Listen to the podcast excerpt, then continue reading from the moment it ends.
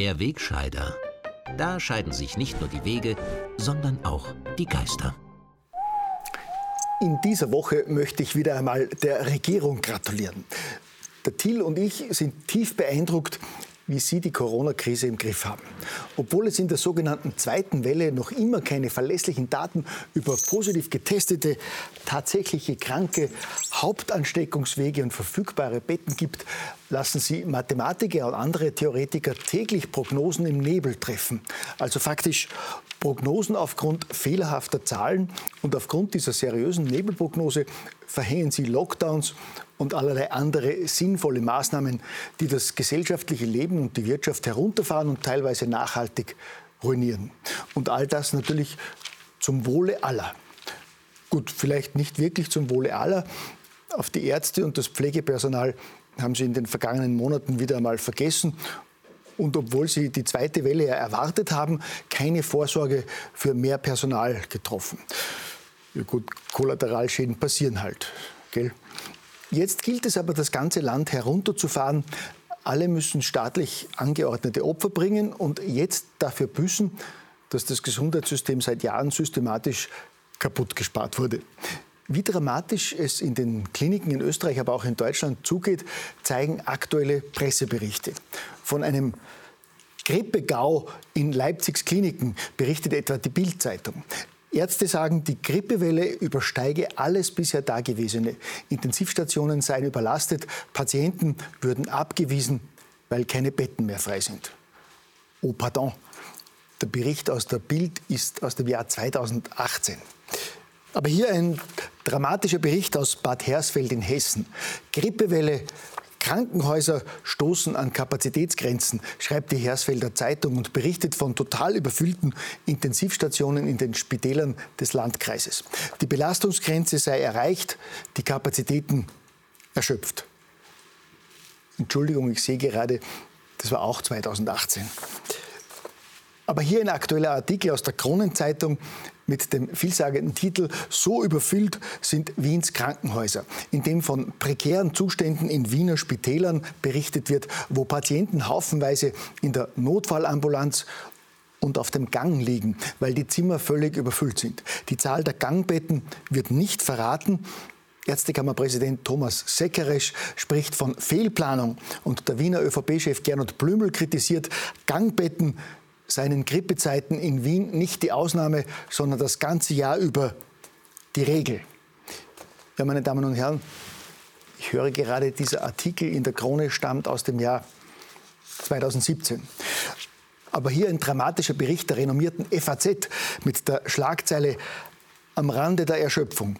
In Frankfurter Kliniken sind die Notaufnahmen überlaufen. Zwei Drittel der Spitäler müssen immer wieder einen Aufnahmestopp verhängen. Das war allerdings nicht heuer, sondern im Jahr 2015. Aber hier zwei Berichte aus Österreich. Wiens Spitäler kämpfen mit Überlastung, titelt der Standard und berichtet, dass die Auslastung der Krankenhäuser in Wien in nur zwei Wochen explodiert sei. Auch die Presse berichtet von Engpässen in den Wiener Spitälern und Patienten, die am Gang behandelt werden müssen. Aber Sie können es sich schon denken. Die besorgniserregenden Artikel wurden nicht 2020 verfasst, sondern im Jahr 2012. Seltsam nur, dass es durch die jährliche Grippe offenbar alle zwei, drei Jahre zu absoluten Notsituationen in unseren Spitälern kommt, ohne dass die Politik darauf reagiert hat und ohne dass das Land regelmäßig mit Lockdowns und anderen Repressalien zwangsbeglückt wurde. Gut, Heuer haben wir in Österreich und in Deutschland immer noch eine Untersterblichkeit. Das heißt, im langjährigen Schnitt sterben 2020 trotz Corona weniger Menschen als sonst.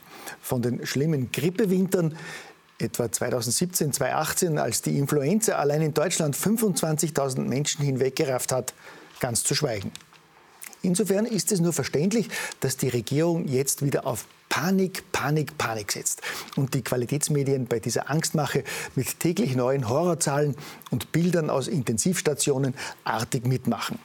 Hatte im Frühjahr noch das Horrorszenario von 100.000 Toten und der drohenden Überlastung der Spitäler als Einschüchterung funktioniert, steht jetzt im Herbst ein bizarres Massentestprojekt, gepaart mit einer permanenten Trickserei mit Spitals- und Intensivbetten auf dem Programm.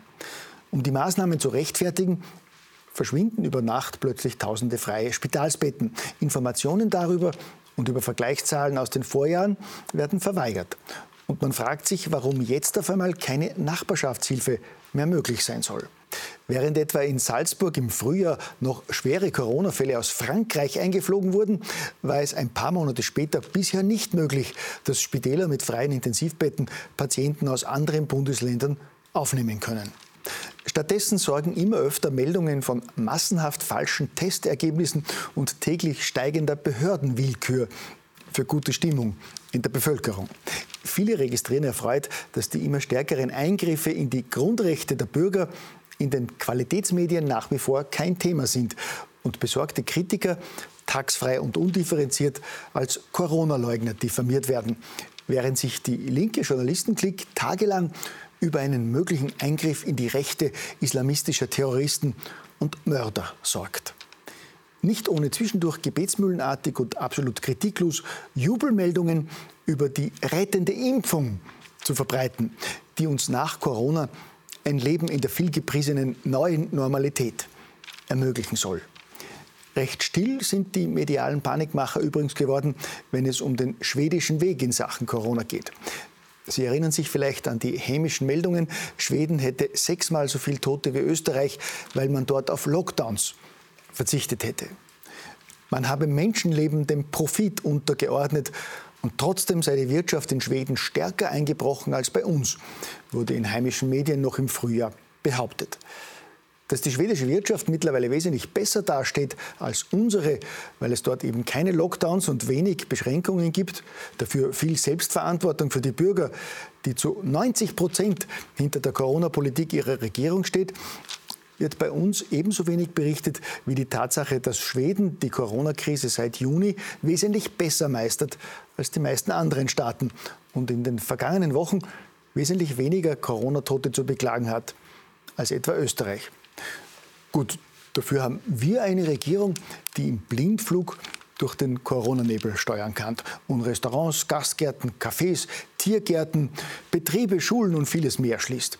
Wir haben einen Gesundheitsminister, der mit Übersicht und klaren Ansagen täglich Ordnung ins Chaos bringt und daneben sogar noch Zeit findet, wichtige Informationssendungen im Fernsehen zu moderieren. Mit solchen Koryphäen an der Spitze ist mir unser Land nicht bang. Weiter geht's wie gewohnt mit der heutigen Ziehung der Corona-Zahlen. Gell?